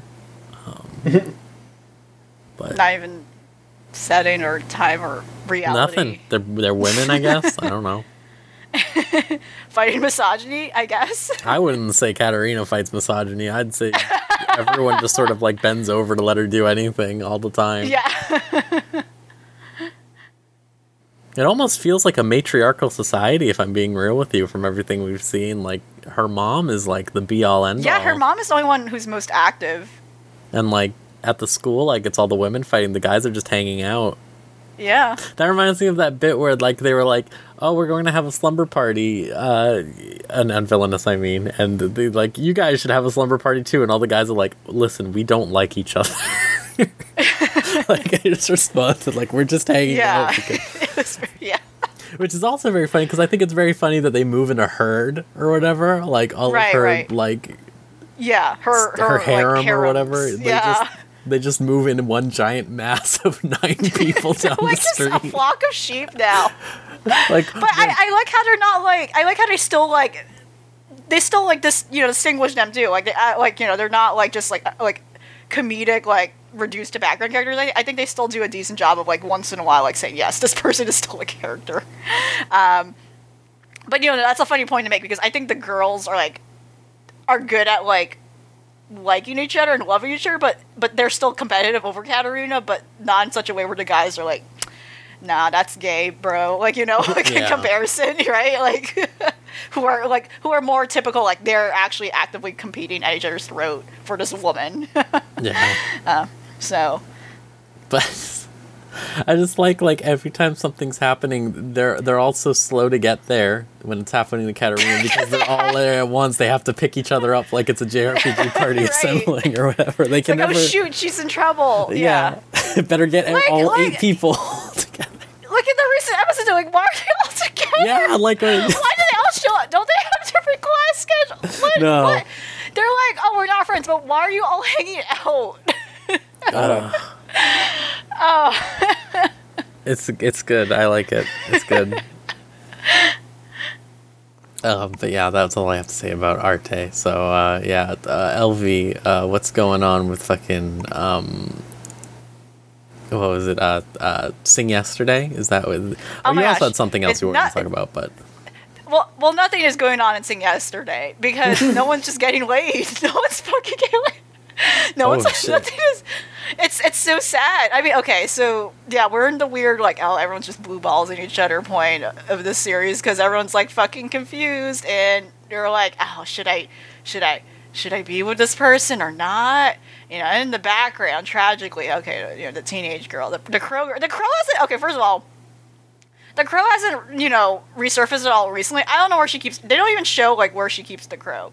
I don't, again, I don't understand the point of why she has a pet crow to be just like a quirky kind of like manic pixie dream girl kind of type.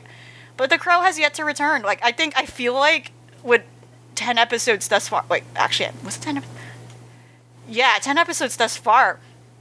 The crow was only present in two of these episodes. I don't know what the crow's purpose is besides the fact that it's just a quirky trait she has. We don't even see where the crow is stored or like where she keeps the crow in her house.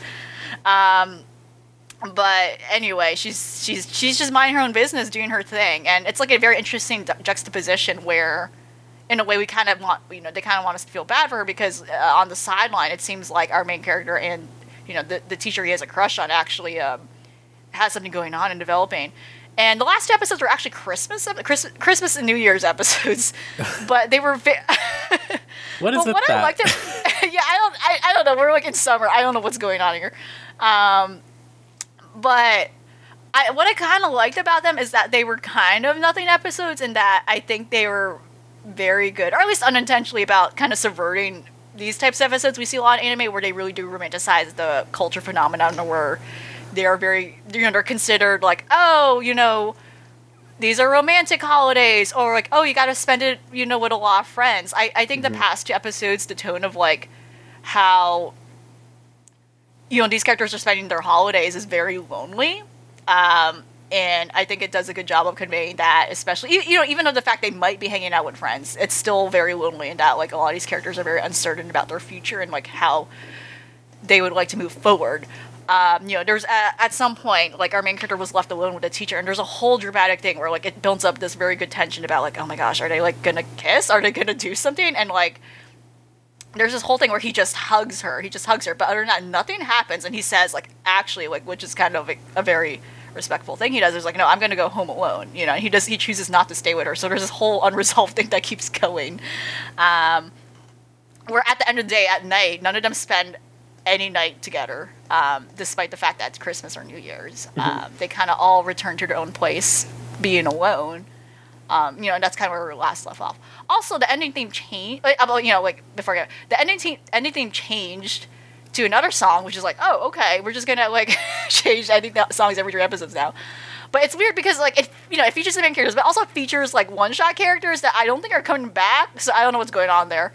Um, but but anyway, going going back to what, what I was saying, uh, I think I think the series is just doing a good job. I think of like conveying the themes it wants to convey.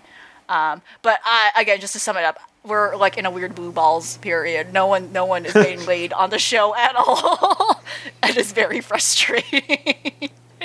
uh, so I don't know. I don't know at this point what's gonna happen, to be honest. But again, I think it's a. I think again, I think like visually it's a beautiful show. But again, I'm just, uh, just to alleviate, you know, just to reiterate my concerns it. It's like, ah, I feel like it's gonna, I feel like it's gonna end like on a on a path that I don't like personally, or like I, something I I often see in shows like this where it's like, oh, okay, sure. Um, but yeah, yeah, no one's getting laid. Nothing's happening since yesterday. it's a Yeah, sad time. That's It's very sad. really sad. You'd think that now would be the time too, with uh, you know, like Christmas Right. and New Year's. What the hell? No, wow. Christmas, and yeah, no one, and it, it's it was funny on. too, where um the main character at some point he's um he's like visiting like one of his friends for reassurance, a reassurance, and it's like a whole thing where um you kind of have this funny like horrible like thing like you know like because his friends are married together and like he's he's just like a he just feels like a, a, like an awkward third wheel where you know he, like you see this contrast where he you know he doesn't know what he's doing with his life but his friends are married and happy together and stuff and they seem very comfortable with the circumstances yet they're also like trying to comfort him about it. But yeah no one no one no one is getting laid in the show right now. Except that married couple maybe.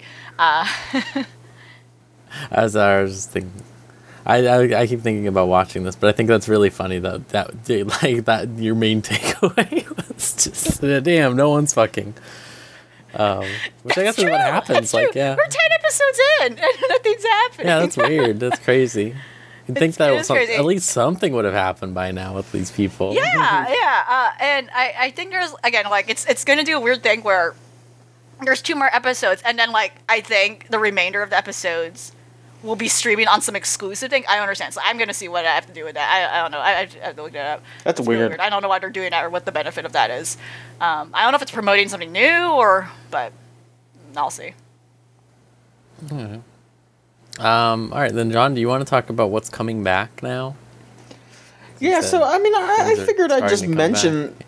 Yeah. I just mentioned that like the the world the the anime world has begun to heal. Um, a lot of stuff's coming back. I saw uh, we have dates for Pokemon returning. I'm I'm excited to be able to talk about that bullshit again. Um, I know that uh, I, I know that we have some uh, what was it Appare-Ranman? I started watching that. I don't even think I really talked about that because. Yeah. I feel like that started, and then I watched all of it, and then it got canceled or well, yeah. limit or you know delayed. Um, so I could talk about that real quick. Um, that show is interesting. I don't know. I mean, I don't dislike it. Obviously, I watched all the four episodes that were out. Um, but it just got like a really weird sense of itself. Um, it's it's got so it's it's a show about these two Japanese guys. Uh, one of the, and, and I could basically describe the like Appare is basically like Senku from Doctor Stone, except like a little more tolerable and like likable. Um, and then his friend is just like this very standard samurai man. So he's basically like the straight man for Appare. Um, he just wants to go back home. He just wants to. He just wants Appare to stop being such a bastard. But Apare was going to get arrested for um, basically just being such a bastard and causing so much trouble. But he escapes on a steamboat that he invents, um, and accidentally takes the samurai guy with him, and so they end up in America, in L.A. Um, through a series of events, and so then they kind of just uh, you know a bunch of events occur, and they're like, all right, well, we're gonna build a car to enter a race to b- make enough money to to buy ourselves back a ticket to Japan.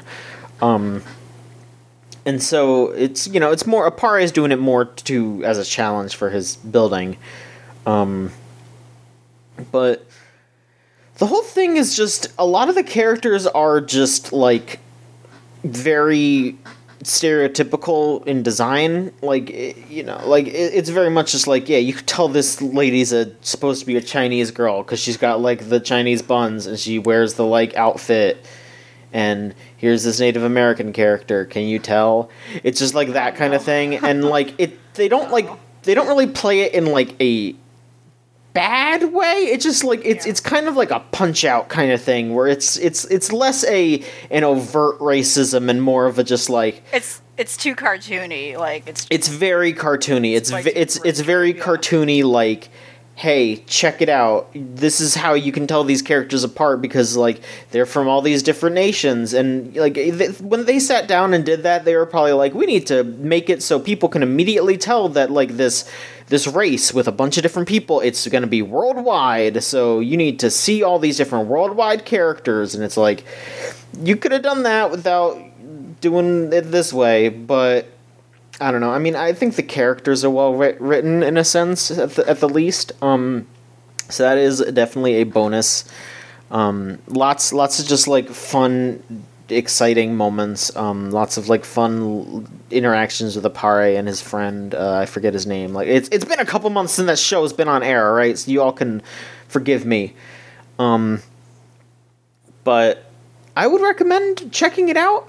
Um, I guess what they're doing for these shows is they're just like restarting the like like they're not just picking up from where it left off at least for some of the ones that were only on for a couple of episodes.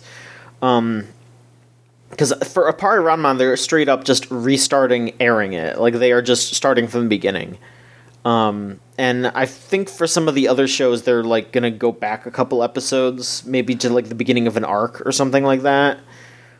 Um, so when things come back, they are not just going to be back. There's going to be a couple weeks until there's an actual new episode for most of these things, it seems. But yeah, I think anime is going to return to normal, quote unquote, soon. We'll have a lot to talk about again. Yeah, I mean, next time we're going to be talking about fucking what's coming up in the next season, right? Yeah. Which is going to be really weird. Like, we're going to be playing catch up. Yeah. a lot of catch up. It's going to be very strange because we're going to be watching stuff that should have been done by now, but now it's just going to be. It's going to be that and new stuff potentially. yeah, I yeah, like I said, I wonder if that's going to even shift potentially what what is supposed to air. And like, I don't know if like I don't know how like network syndication works and all that, and like all the logistics of it. Like, I don't know if that's going to force some series to be like those series are supposed to air this season initially. Will they be pushed because it's going to conflict with a time slot? I guess for another series that's now like trying to finish. You know, Right. so I'm just curious as how, how that you know. So again, it's like I don't I personally don't trust like the current like listings of stuff I see right now until Right. like we we would probably sit down and review it. But even then, you know, anything can happen and change. Yeah, like I think I think we can go over it and mention how what it how it looks, but also Yeah, like we are just so messed up. it's a flux. yeah. Unprecedented times, I guess. All right, uh, is there anything else we want to talk about? Not for me, no. Uh, Elvie, do you have anything on? uh, for now, no, it's fine. All right, then uh, we can go to questions before the end. Then. Okay. Uh, again, reminder, if you want to send in a question, it's videogamechoochoo.tumblr.com slash ask for the podcast. Um, let's see here. Uh, Krembaugh, also known as Old Spice Insulin on the uh, Discord, says, Whoever wrote Inuyasha has a feet thing.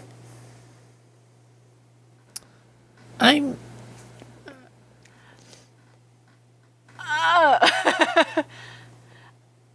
I would just say that Rumiko Now that I- Takahashi just has a lot of things. That's what I would say Yeah, she does her. have a lot of things. Yeah.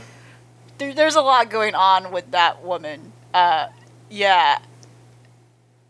Yeah, I, I am trying to, you know, yeah, Urusei Yatsura, right? And yeah, like Yeah. also There's a lot going on Ranma. Like Ranma is the Rama. Yeah. is the big one where it's like, yep, the big one. mm-hmm. That I, I think Ranma does have a feet thing too, though. Ranma has a lot of things. Again, to reiterate, they all have a lot it's a of lot to things unpack. It's hard on. to, yeah. I don't, yeah, yeah. I'm very excited for the new Inuyasha. I hope it's good. I do. I do also still live in fear, though, as many people said that they're going to have Sesshomaru and Rin had a kid. That's gonna. Mm, very twisted. First of all, first of all, um, not only is that bad. For second of all, it was a bad choice for that man to have fucked anything. I think. Yeah, I I don't agree. think he ever would have. Anyway, even if it was maybe like we'll a find prop- out it wasn't his fault. Maybe that's what we'll find out. His An fault? accident happened. something. What? I don't know.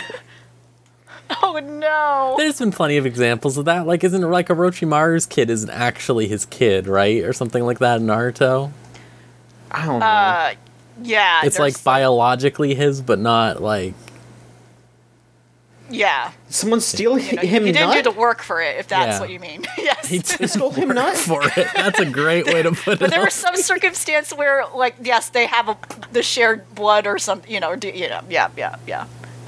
That sense, I, whatever. Didn't work for it. Uh, yeah. I'm sorry. That's really good. I've never heard someone refer to it as that.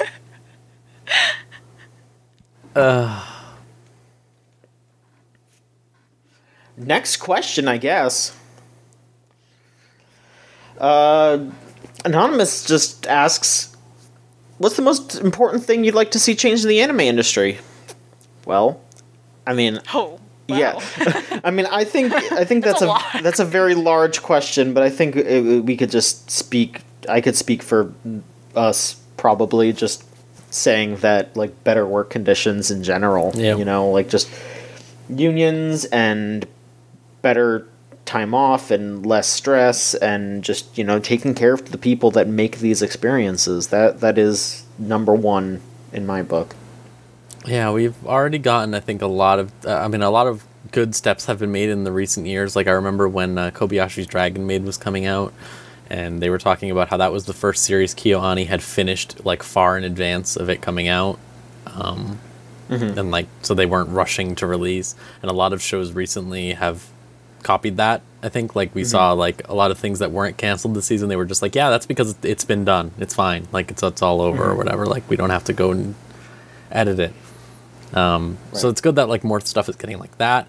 It's good that um, it seems like more shows are not being based off of Blu-ray sales, which is also good. that that is not a thing that's Yeah. happening. Uh, I noticed that because Fire Force is getting another season, and that sold the worst out of anything that has ever sold. I think on Blu-rays. So Mm-hmm. Yeah. Um, I, I'm glad that those things have changed. But I think in general, I think pay grades is probably the biggest thing. Yeah. Like animators really mm. need to be paid more for the amount of money that these things are making. right um I, I think too also with the recent circumstances and stuff that is causing these you know delays which you know goes along with you know under an umbrella of work conditions it's very interesting how the anime industry is not as adapted compared to like other industries in the world where a lot of them can't work remotely for some reason like uh, they, there's still like a lot of tradition in the structure of how they work in which they they still you know especially like where a lot of them still use paper you know and like i would say that you know that's not exclusive to them but like the, the dependency on like needing a physical space is still like ginormous i guess compared to other parts of the world where i, I can see where a lot of people are not supplied with the resources and tools they need to work at home in japan and we're seeing that now, especially where like I guess this is like a good awakening to saying like, yeah, this is going to cause problems in the future if something like this potentially happens again, or like what if in any circumstance like for some reason they can't go to the studio and work, um, and I think that um, I think I think like something like that where adjusting properly their animators and like just the industry in general to be able to work efficiently like purely remotely or even to, you know like through digital means is something they should consider. Um, would open up the doors to also about being less exclusive i think which also kind of is a big problem with the anime industry. Um, you know there's like a lot of you know people who are you know who come from outside of Japan who go to Japan to work in, but they end up making their own studios. A lot of them struggle with like actually getting in, and I understand kind of that prestige of like wanting to prioritize like your own you know citizens for like employ you know employment and stuff like that, and for the arts industry and nurturing that. But also there's this whole thing too where I think like animation in general is like a very global wide co- collaboration. We see a lot of productions you know done in America and like other places again as I would say where they often are very open and more fluid about working with freelancers from like other parts of the world and like like I think integrating that talent makes things more diverse and that's like cool. You know, Yeah. it's cool and flexible. You can do that. Totally. Um, so, you know, I think a lot about you know looking back on like you know this is like kind of like like a thing to segue, but I think a lot about Studio Ghibli and how they struggled because they were very exclusive, um, and I think that was a big problem. Like there there was a, there was a definite lack of talent about like you know the old the whole drama where like literally Miyazaki and other like noted names were the only people literally running the shows at the time, and that's a huge problem. Like why is there a huge problem when it comes to not even you don't even you shouldn't even climb up a ladder. You know, like why is there a huge problem when it comes to like evolving people and like getting new people in. So like they can keep running the studio. Like you know that that's like a whole big thing i think. Like i think i think like this uh, pandemic definitely has shaken up things in such a dramatic way where i think those these executives need to realize okay this is like if this happen again like if this happens again this is going to be a huge problem and we need to fix these old traditionals the traditionalist ways of like how our industry works totally. um, Yeah, I, I mean, uh, a game related example, but it's the one that I think has been one of the most vocal companies I've seen talk about it. But like the Final Fantasy XIV dev team has been talking about like how all of their work setup was so stupid beforehand where it's like if anyone was ever sick from and had to work from home or something like that they they ended up getting like delayed so much just because they set mm-hmm. up so much of their infrastructure for no reason to be only accessible in person and Yeah. like that's why this stuff has been such a nightmare for them like figuring it out and it took so long for them Yeah. to get everything handled because like and they said like when they're talking about like they were like this is a thing across like a lot of japanese industry for some reason like everyone's fixated on the idea that you can only work here. Like we have to set it up to make sure that people have to work here. And it's I there, there's also supposedly yeah there's also supposedly i thing too about like the like business you know negotiations and like meetings is ve- it's very important for some reason where people have to be physically in the same space. I think that also was like a minor thing as well um, yeah the only things i can think of that were kind of immune to this was like the cgi 3d studios you know the ones again like because know, in a way you have you have to have like the crazy like server farms and rooms to like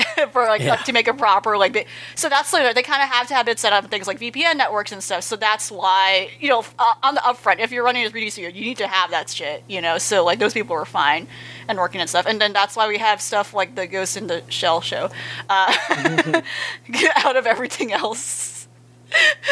So that alas uh, went on air as it should have been on Netflix.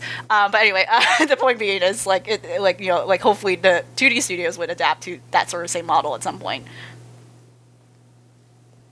yeah Totally. All right. Um, this last part is um, not a question. It's actually an opinion. I, sh- I should have uh, maybe done this earlier, but you know what? Too late. Uh, this is from Gregory Zero as well. Uh, and he says, finished up season one of Mob Psycho 100, and while I found it more obviously enjoyable than One Punch Man, it still feels like a story written by one. The show may hit some nice strides during its episodic moments, but some episodes feel boring, and the large arc at the end of the show is middling overall. The Show looks absolutely gorgeous at times, and I'm still looking forward to season two for now. Oh yeah, see, I think season two definitely like is a huge up up, up step too. Totally, Uh, yeah. from our yeah, it's like wow, this is like you know, it's like a series that actually improved with as you go along Yeah, with more episodes. You know, I think I think that's you know Totally. that's great. I do kind of Yeah. get what they're saying though, because there is a lot of like I wouldn't say there's entire episodes in one pu- in a in one Punch Man, in a Mob Psycho where nothing happens, but it's like there's like pockets of like four minutes in like every episode where nothing happens a lot of the time. Yeah, like, or like yeah. not that nothing happens, but something that's completely like not. It did not need to be this long. Yeah, Yeah. or just like weirdly like put in. Like that's how I felt about season one, and even parts They- of season two were, that I was watching. Yeah, they were like stretching out scenes where they didn't know what to do with filling the time. Yeah, but it, it's never it was so akin bad. to like filler. Yeah. it's never yeah. like really really bad or anything, or like noticeable like a um like I'm trying to think of a, like a good example of I, I wasn't going to talk about it because I don't have much to say about it, but like there's this show Shiro Neko I've been watching where it's just like nothing happens like ever and they just like keep talking about things that are allegedly going to happen and it's just like all nothingness just all the time just people doing like it's basically a bunch of people doing like b plots it feels like like in the background but that's the whole show and it's really weird and it's all build up to like i don't know. But like that's more noticeable right because that's the whole show but like with with mob psycho it's like there are really good highs so it makes you mostly forget about those parts that are just like nothing because it's just like oh hell yeah that, that good thing happened. But like yeah when i was especially watching season two I, recently i was like thinking about how like so much of it is like there's just like these long stretches in the middle of episodes where nothing happens and like it all adds up in the end to feel like really weird um but it's still very yeah, very the good. opposite. The opposite end of the spectrum is like you know shonen series that has the filler episodes. That's Ugh. basically the same thing. yeah That's like the other extreme end. It's like they actually just have whole episodes where they did not need to exist, yeah so it's better than that at least and they made them anyway. Yeah. All right, well, that is it for us, I think. all right then uh we will talk about our next episode to our, our next anime that we're going to watch um john you picked it so you can talk about it if you'd like I did. I picked it this time. So if, if you hate it, you got to come to me about it. And guess what? I'll probably understand. So this is this is honestly just something that I have been kind of kicking around since um, you know, uh, I'm watching Sega Hard Girls, and I've been meaning to watch this anyway. So I figured I'd make you all watch High Score Girl. Now, uh, it is it, for for those of you who don't know what it is. It's a like a love story about a boy and a girl who meet playing old school arcade games. I think it's set during the time of those games being new. So we're talking like Street Fighter and Fatal Fury, and you know even weirder stuff like Fighters History and shit like that. So this is another one of those kinds of shows where it's going to be a bunch of dweeby dork nerd shit but i feel like a good amount of people just can enjoy it for the love story and for other reasons than the game references. So i want to see if this is something that everyone can enjoy. You know again if not i get it.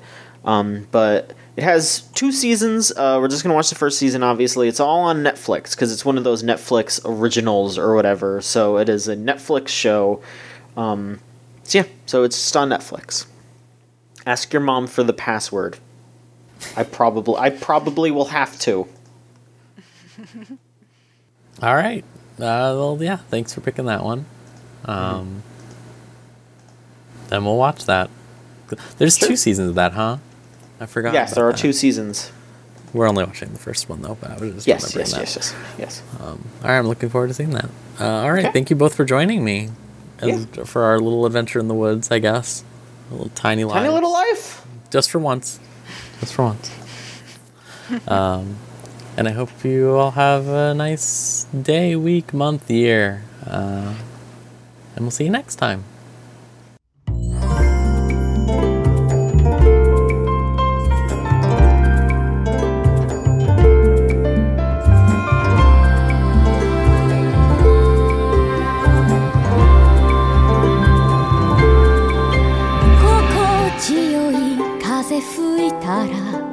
外でご飯食べよう。金木犀香る。